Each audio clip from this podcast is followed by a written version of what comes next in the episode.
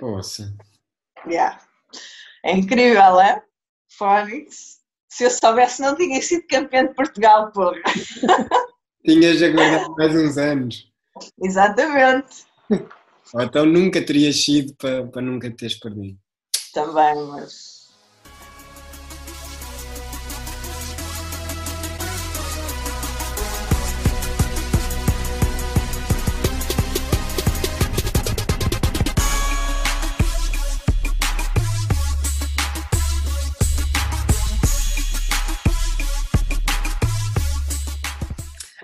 Ai, ai, ai, aqui estamos nós para mais um Setting the Pace, o podcast da Lebre, e vamos ter uma pessoa habituada a altos voos, literalmente, porque ela foi uma saltadora com vara. Mas antes disso, começou na velocidade e eu acho que ela ouviu muitas, muita gente dizer que ela não ia dar atleta. No entanto, com muita determinação, muita paixão e também contra toda e qualquer previsão, ela não só se tornou atleta, como foi saltadora internacional por Portugal. Hoje, já retirada, continua a ser a quarta portuguesa de sempre no salto com vara e eu só posso dizer que é uma autêntica guerreira, é a Kátia Pereira. Obrigada. Obrigado eu por teres aceito o meu convite e, e vamos aqui para uma conversa interessante, certeza. Porque Sim, acho mim, que sim. eu, eu vejo-te e pouco me importa que, a malta jovem não saiba quem é a Kátia ou, ou se sabe, só sabe o nome, mas eu acho que és um exemplo eh, de superação e de dedicação. Mas já lá vamos, já lá vamos. Eu agora vou- vou-te começar por perguntar como é que está tudo nesta tua recuperação física pós-gravidez. Opa, está, está a ser ótimo. Está a ser ótimo, tenho muita sorte. A minha filha é bastante tranquila. Hum, A recuperação no início foi ser um bocado estranha, porque acho que nenhuma mulher está preparada para ver o corpo tão diferente. Vá, eu engordei 20 quilos. Mas realmente tinhas, estavas com uma barriga gigante. Yeah, enorme, enorme. Hum, comecei depois a treinar após um mês dela ter nascido, ah, mas naquele mês em casa vi uma diferença no corpo que é extraordinária. O corpo da mulher realmente está preparado para tudo. Pá, é assim uma coisa fora do normal. E agora já estou ótima, como é óbvio, mas ao final de duas semanas já me sentia bem. Muito bem. Mas dizes que, que a Emma é tranquilita e eu que- quero saber como é que tu eras, se eras assim quando eras pequenina. Era, pelo Também? menos é o que a minha mãe diz. Ah, eu pensava que eras toda energética. Ah, sim, ela também é muito energética para três meses. Aliás, com um mês ela não dormia durante o dia. Yeah, Mas isso é bom, porque depois à noite deixa-vos dormir. Exatamente. Ah, mas é muito tranquila. Pá, olha, não, não tem cólicas, mama, quer conversa. Ahm, nós estamos ah, os dois em casa e ela fica a olhar para nós tranquilíssima. Pá, não tem birras, faz aquela birra de vez em quando, porque não quer dormir, porque quer se manter acordada e não pode ser durante o dia, não é? Hum, mas de resto, pá, tivemos muita, muita, muita sorte mesmo. E o Eri está a ser um bom pai? Está, está um pai babado. Primeira coisa que faz quando chega a casa é é a masita!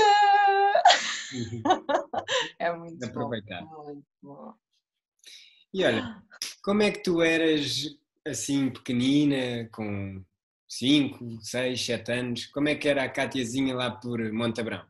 Nessa altura ainda vivia em Queluz, mas era, já tinha um irmão. Eu, eu era uma, uma irmã má? Mais nova? Não, eu era a mais velha. E Ah. então o meu irmão sofria um bocado.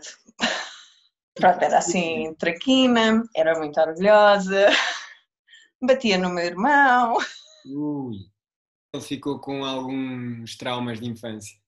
Ficou, olha, o maior trauma foi quando a minha mãe, a minha mãe engravidou da minha irmã mais nova, de Joana, e a minha mãe chegou a casa quando soube o que é que era, que era menina, e chamou o meu irmão e disse: João, anda cá ao quarto da mãe que a mãe quer ter uma conversa contigo. O meu irmão começou a chorar e a gritar: É mais uma menina, não é?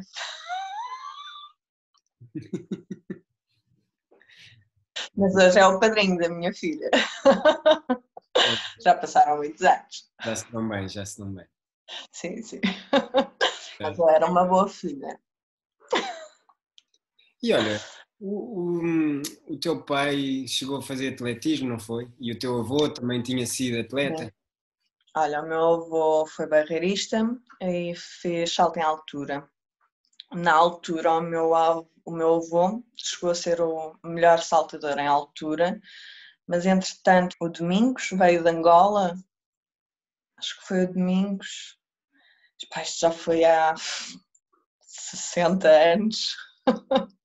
o meu avô acabou por passar só para as barreiras. Depois houve uma guerra qualquer que ele não podia sair de Portugal porque ele teve para ir aos Ibero-Americanos no Chile, se não me engano, mas não o deixaram sair.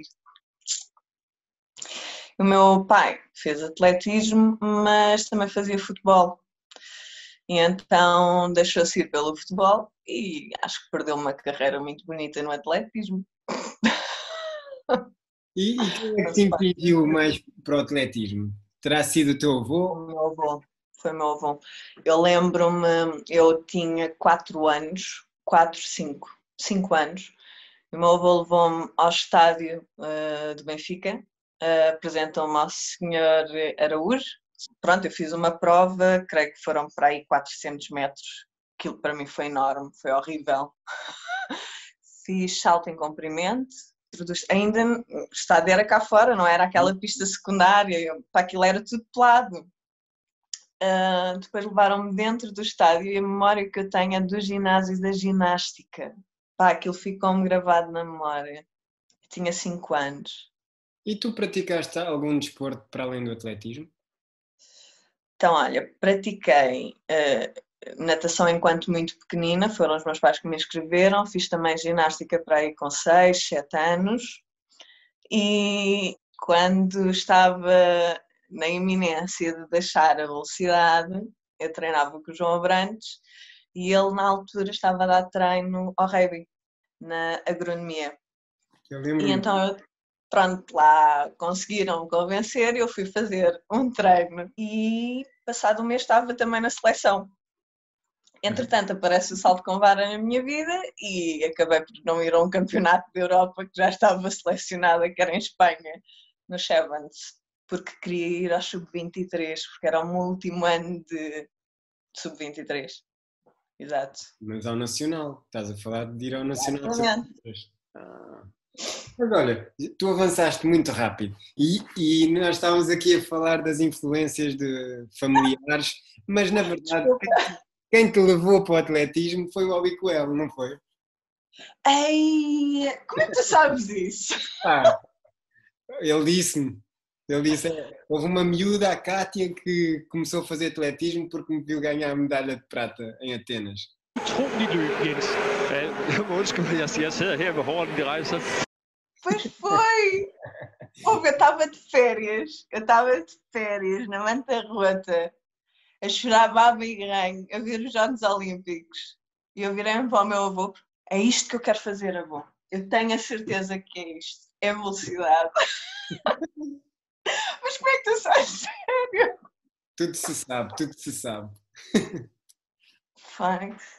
Mas olha, Ei. tu depois uh, querias ser velocista e foste treinar logo com o João Abrantes ou... Não.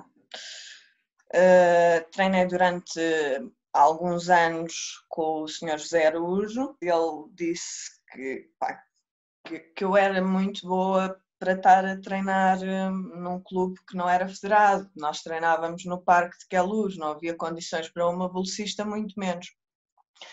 Então falou com o Pedro Pinto, que ele era padrinho do Pedro Pinto. Tive cerca de um ano com o Pedro, porque o Pedro depois também deixou, e eu passei para o João Abrantes. E olha, diz-me uma coisa, e este assunto é delicado. eu na introdução disse que tu ouviste malta dizer que ah, ela não vai dar atleta e tu própria tu não ias a pódios nacionais. Como é que foi lidar com isso nessa fase, nessa fase? Opa, por um lado era tranquilo, houve muitos anos, uh, e o João Abrantes não me deixa mentir, ele próprio dizia, nós começávamos a época e eu estava tão bem, tão bem, tão bem, depois acontecia sempre alguma coisa que fazia com que eu não fizesse nada a seguir.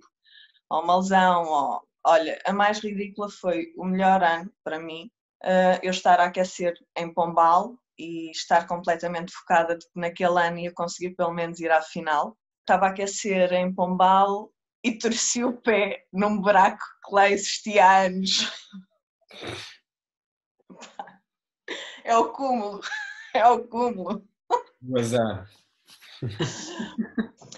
Opa, e depois quer dizer, os anos foram passando, eu ainda por cima, desde os 16 anos que comecei aos 16 anos comecei a trabalhar à noite e tudo isso tem influência, não é?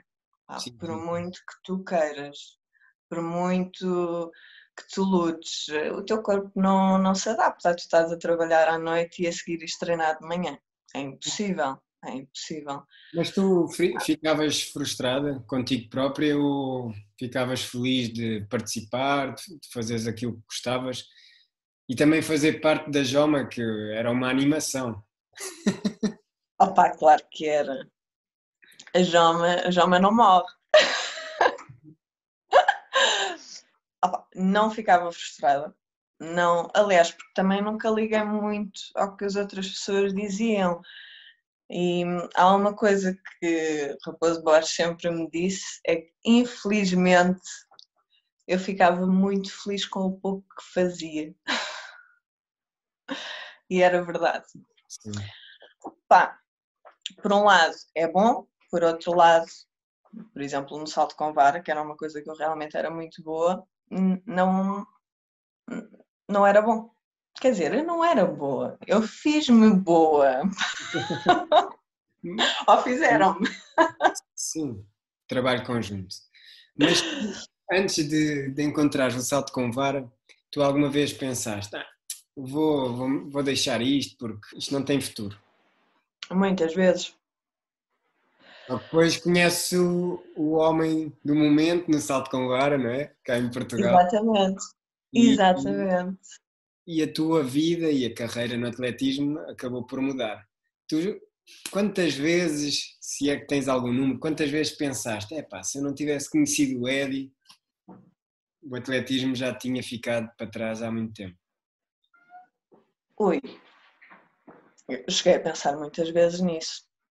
Não, não faço a mínima ideia quantas vezes, como é óbvio, mas epá, nem ninguém me conhecia, nem ninguém sabia nada da Kátia, como é óbvio.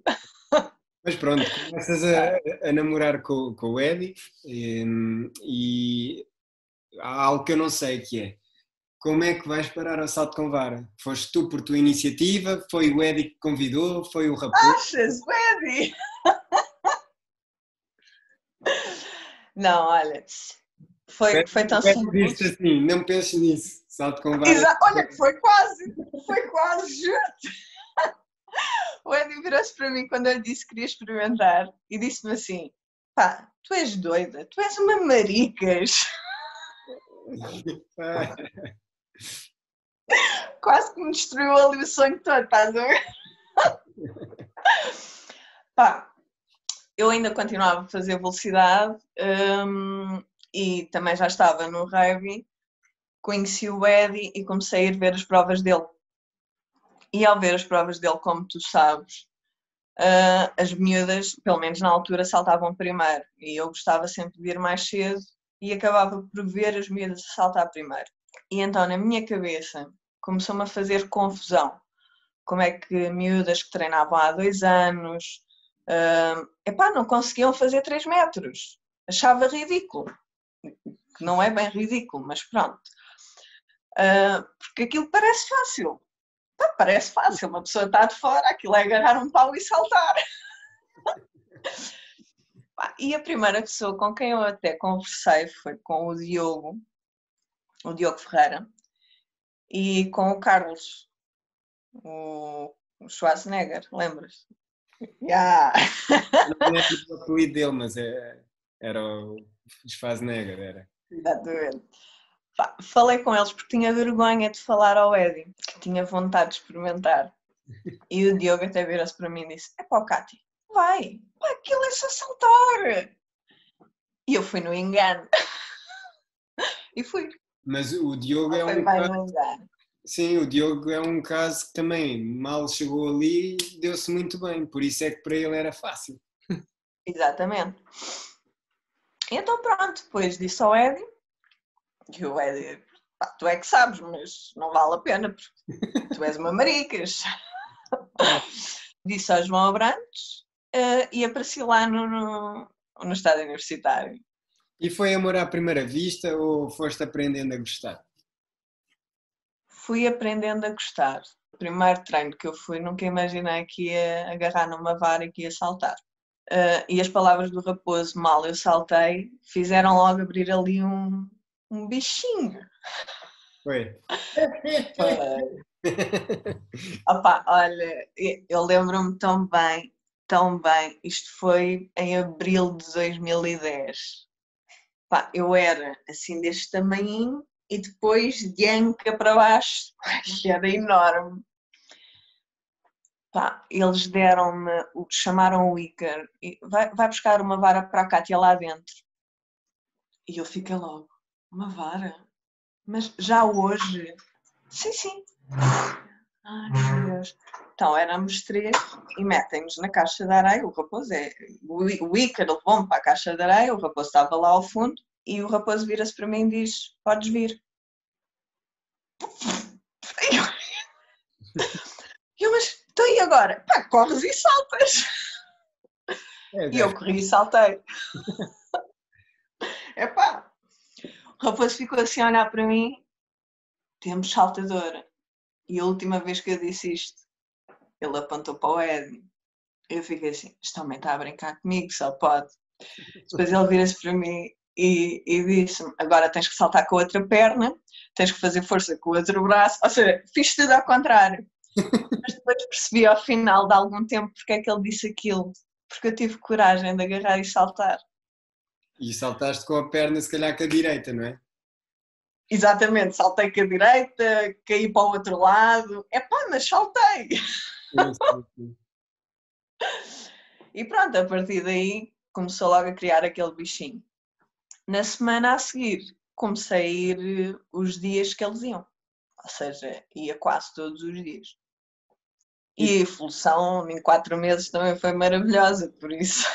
Sim, eu ia perguntar exatamente isso se teres começado a ter melhores classificações a nível nacional, se te ajudou a fixar o salto com vara.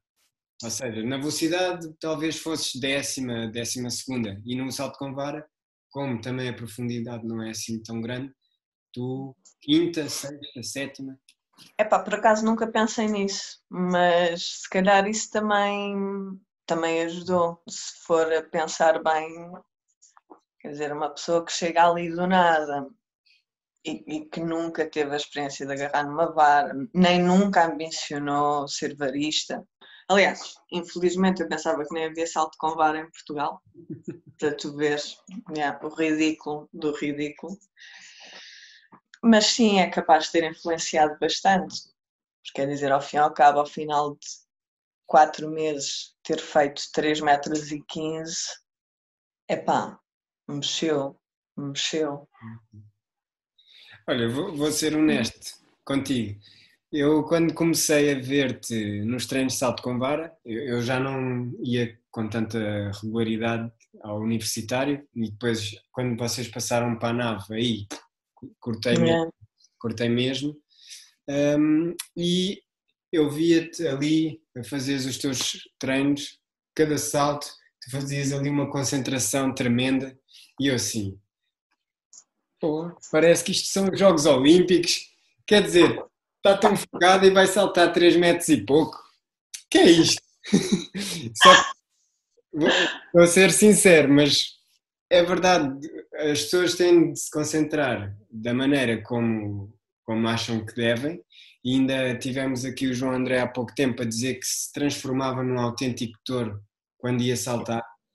Por isso, a minha pergunta é: o que é que tu pensas ou pensavas quando estavas ali no corredor prestes a saltar, quer fosse no treino ou na competição? Pá, eu, eu mudei muito ao longo dos anos, mas muito mesmo. Os primeiros tempos eu tinha muitos, muitos tiques. Pá, e em cada tique, cada, eu batia muito com o pé, recordo-me muito disso. Ah, para a frente e para trás, não era? Para a frente e para trás. E, e às vezes era só bater mesmo. É, tive muitas fases. Eu sei que a única coisa que eu pensava constantemente era eu vou passar, eu quero passar, e depois tinha um objetivo em todos os treinos. No início, os objetivos eram constantes, e, todos os treinos o objetivo era diferente. Passado os anos, já não, não é? Já é mais técnico. Já. Sim, sim. E no início era constantemente: eu vou passar aquela altura, eu vou passar aquela. E, e quando não passava, eu ficava fula comigo. Mas, por exemplo, o Raposo já sabia que era impossível eu passar aquela altura, naquele dia, naquele treino. Sim. Mas eu queria passar. Epá, e, e explicar isto? Não sei. Não, epá, era... É engraçado porque eu, quando fazia, e estava ali antes de saltar, eu só pensava, eu vou meter à frente. Eu nem sequer pensava em passar, eu é, eu vou meter a vara à frente, eu vou conseguir. Porque tive ali meses e meses, eu tive quase uma época que eu ia ali no corredor e não conseguia encaixar a vara com medo. Por isso, há pessoas que às vezes dizem: Ah, fez três nudos. O salto com vara não é só correr, nem é só. Perfeitamente, disse quem passa por salto com vara, eu já passei, houve uma altura que passei por essa fase não só uma vez. Era uma coisa, se calhar, de meses, não um ano inteiro, mas é horrível. É horrível tu agarras na vara porque chega a um ponto que tu começas a ter medo da própria vara. Mas essas fases passaram. Sim, sim, sim. Olha, a introdução disse que, que tu devias ser uma, um exemplo para, para os jovens pela tua dedicação, pela tua determinação e prova de que isso, o trabalho, dedicação, também pode fazer o mesmo que o talento faz. E em 2014 tu tiveste o teu grande prémio, o teu primeiro grande prémio, que foi ir ao Campeonato da Europa. Um, olhando para trás, tu achas que essa foi a tua grande competição? Esse teu, o teu grande momento no atletismo? Não. Não? Foi ter feito a marca. Eu tenho duas, duas um, situações para mim foi o dia em que fiz a marca, em Faro, e foi os campeonatos de Portugal em 2017. 2017 foi depois quando tu conseguiste ir uh, campeonato de nações, não foi? Sim. Mas por incrível que pareça, eh, pronto, cada um tem a sua maneira de pensar. Se calhar se eu tivesse que escolher, para mim, o melhor de todos, independentemente de ter ido em 2014 ao Campeonato de Europa, que foi maravilhoso, foi uma coisa do outro mundo. Uh, o ter sido campeão de Portugal foi. Epá, foi, foi melhor que todos os outros. Sim, e foi sobre a Marta, porque podias ter sido campeã num ano que a Marta não tivesse competido e as outras adversárias, as irmãs Tavares. Uh, sim, aliás, nesse ano, ora 2017, foi um ano em que eu voltei a ter novamente treinador, novamente o Raposo, porque tanto eu como a Edi andámos perdidos basicamente um ano sem, sem treinador. Sim, sim, sim. E, sim. E, e então esse teve um sabor muito, muito, muito especial. Muito. Pá, começámos a treinar também em abril, o meu avô tinha saído do hospital, Uh, epá, foi. Eu não conseguia correr com uma vara na mão. E de repente, passado dois meses e mais, sou campeã de Portugal. Abril, maio, junho. Cinco campeonatos, acho que foram em junho. E, e, voltando aqui a 2014, tu sabes quantas vezes saltaste acima de 4 metros nessa época? Aliás, quantas competições? Provavelmente foram todas, não é? Aí, olha, se queres que te diga, não faço a mínima ideia. Eu vou dizer, foram 17. Fónix! A sério? Yeah. 17 provas acima de 4. Ei, é brutal. Não soubeste Ei. esta, mas agora tens de saber a próxima pergunta, que é... Ok. Sabes quantas tatuagens tens? Sei, deixa-me pensar. Uma, duas, três, quatro, cinco. Cinco. Ok. Yeah. Essa eu não sei se é verdade ou não, mas vou confiar. É! e olha, há, há, uma história, e agora vamos aqui tirar algumas coisinhas a limpo, é que dizem que tu em Zurique, quando entraste na pista, começaste a chorar. Yeah. Não conseguiste conter as lágrimas. O que é que te passou na cabeça naquele momento? Naquele momento, mal pisei a pista, mesmo de competição, foi quando percebi que realmente estava ali. Naquele momento é que caiu tudo. Até ao dia antes, que tinha lá estado, pá, minha cabeça era: eu vou chegar aqui e vou à final. Juro. E de manhã levantámos-nos, fomos para a pista de aquecimento, mas só quando entrei naquela pista é que, que, que pá, ver pessoas no estádio, que nem eram muitas, um, ver aquela malta toda, ver dois colchões, ver. Caiu uma ficha. Afinal, hum. eu estou aqui, eu consegui. E o que é que foi mais difícil? Foi conter a emoção ou esconder os pontos que tu tinhas? Eu nem me lembrava dos pontos, pá. Isso aconteceu, ora. Isso aconteceu sexta, nós fomos domingo e eu competi terça. Seis pontinhos ou sete, já nem me lembro. Epá, não, não, nem sentia dores, nem. Os pontos abriram, dois ou três, e foram eles que me mandaram parar depois, quando eu acabei a competição. Porque eu nem tinha percebido estava numa adrenalina tão grande, tão grande, tão grande. Teve que ser o Marco Fortes.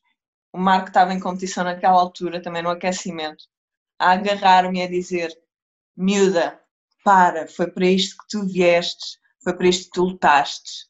Salta! Porque eu não consegui fazer um único salto no aquecimento. A emoção era tão grande. Aí depois era: eu faço um salto ou vou a correr, já nem me recordo bem, e fico em cima do colchão e tiveram que ir lá buscar porque eu não sabia para onde é que tinha que ir. Pá, depois eram câmaras de um lado, câmaras do outro, eram os gajos do peso de um lado, era...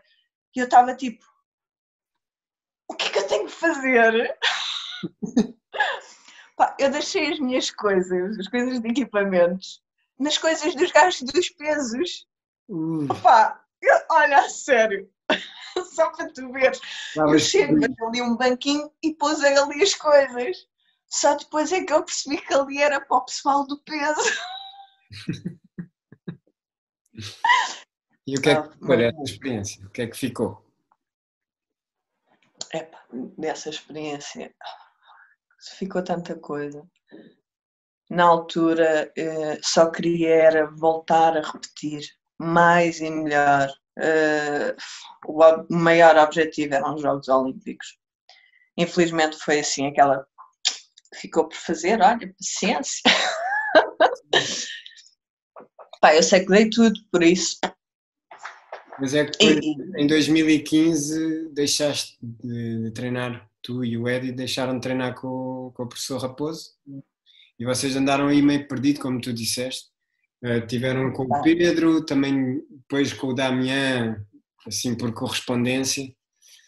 E achas que isso. Achas? Eu acho que tens a certeza que isso te prejudicou nesse teu sonho de ir aos Jogos Olímpicos, não é? Ah, sem dúvida. Sem dúvida alguma. Tanto que de início de época, 2014, 2015, não era? Sim. Uh, nós já tínhamos feito uma prova antes de da nossa relação ter terminado com o Raposo e eu tinha feito 4,30. Eu sentia que aquele ano era o meu ano, completamente. Completamente, sem tirar nem pôr. E, e, aliás, fiquei assim que sentimos de ir a um campeonato de Europa de pista coberta, não é? E essa, essa pista coberta, mesmo sem o Raposo, tentámos sempre manter a estrutura de treino dele e psicologicamente tentar manter o que ele trabalhava. Hum, dá para contar as provas que eu fiz abaixo de 4,10. Aliás, as provas que eu fiz 4,20, 4,25. Uhum. Porque depois eu também passava logo para os 4,35, né? Mas influenciou bastante. Psicologicamente, então, depois dessa pista coberta, fui completamente abaixo. Completamente. Pensei muitas vezes em desistir. Sim, Mas sim. pronto, tinha o Eddie. Olha, agora estava aqui, eh, eh, disse que tu hum, treinaste com o Pedro Pinto e tem aqui uma pessoa para te dar umas palavrinhas. Espera só um bocadinho. Ok. Olá! Olá! Olá, Kátia! É só para dizer que foste uma boa adversária, mas tenho que pedir desculpa por todos aqueles treinos em que eu tive muito mal feitio. É verdade, tenho muito mal feitio. E pronto, passei aqui para te dizer um olá e pedir desculpa. Tchau, tchau!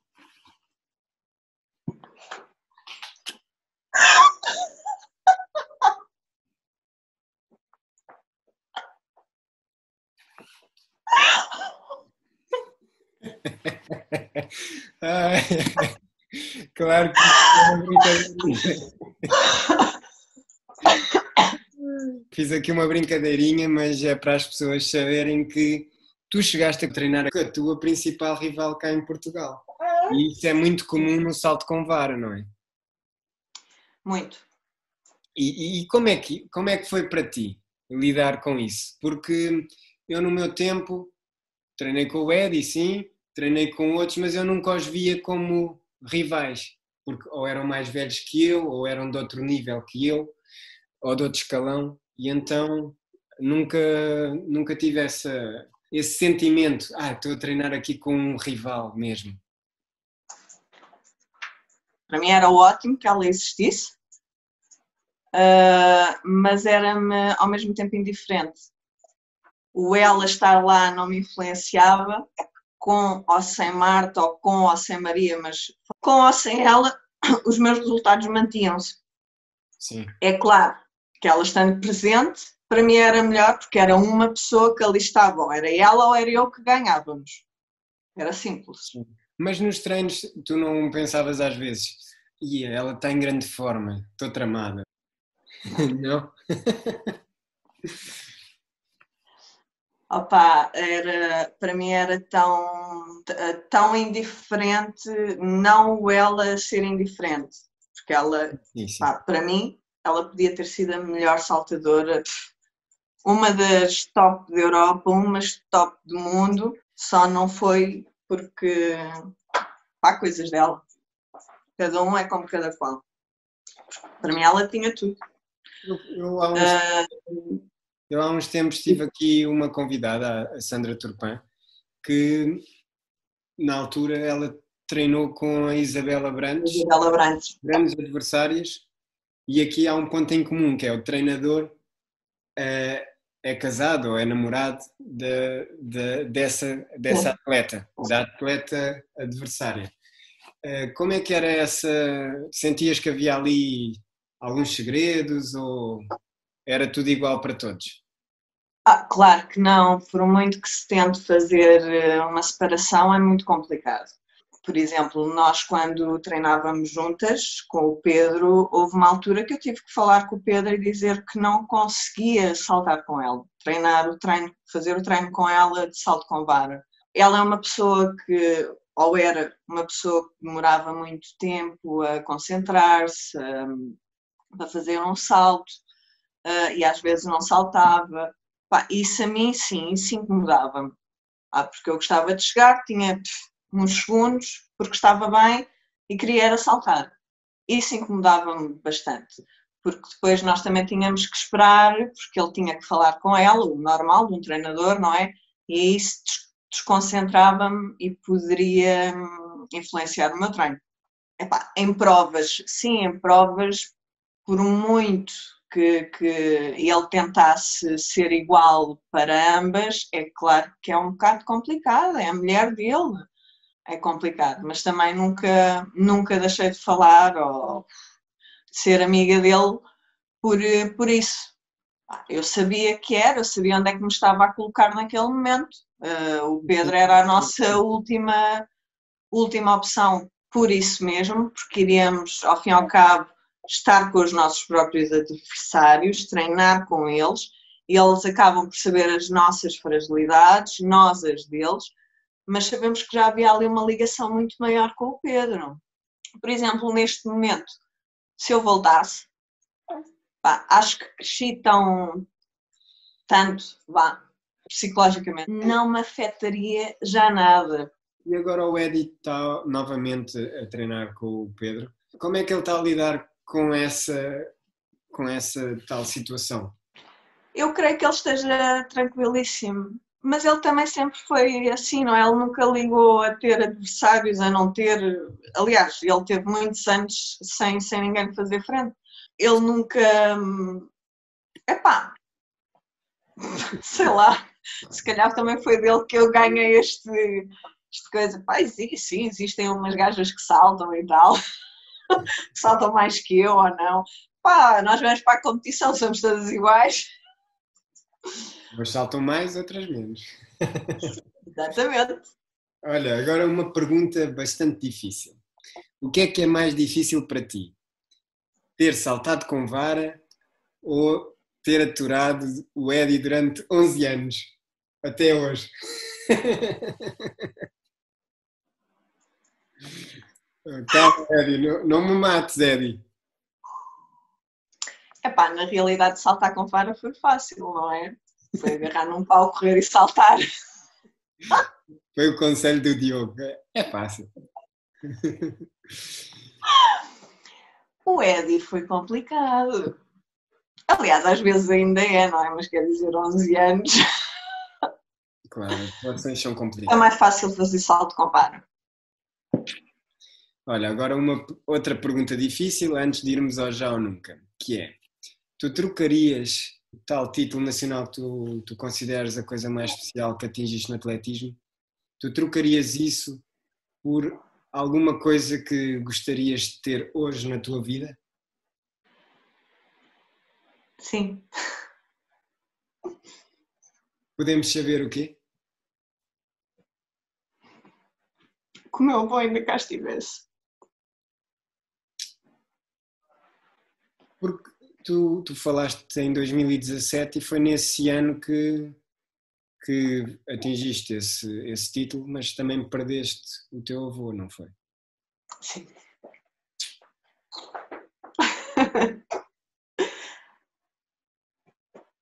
Eu realmente eu, eu vejo que a tua ligação à, à, tua família, principalmente ao teu avô e ao teu pai, é muito forte essa ligação.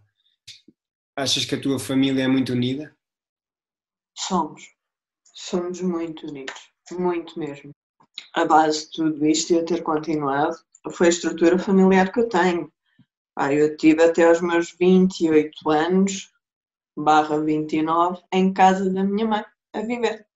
Tudo por causa de um sonho no atletismo. Felizmente temos, e, e eu pelo menos posso me dar grata praticamente todas as competições o meu avô, a minha avó, a minha tia, a minha mãe quando podia, porque trabalhava num restaurante e trabalha. O meu pai também quando podiam estavam lá. Mas a minha avó, o meu avô e a minha tia estavam sempre lá. E o cão, o Filipe, atenção. e ele viu esse campeonato.